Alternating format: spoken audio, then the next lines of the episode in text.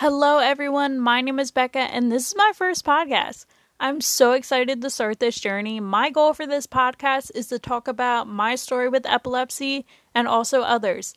To educate people about epilepsy, it's something people don't really know about. I know before I was diagnosed, I didn't really know what it was. I knew it had to do with seizures, but that's about it.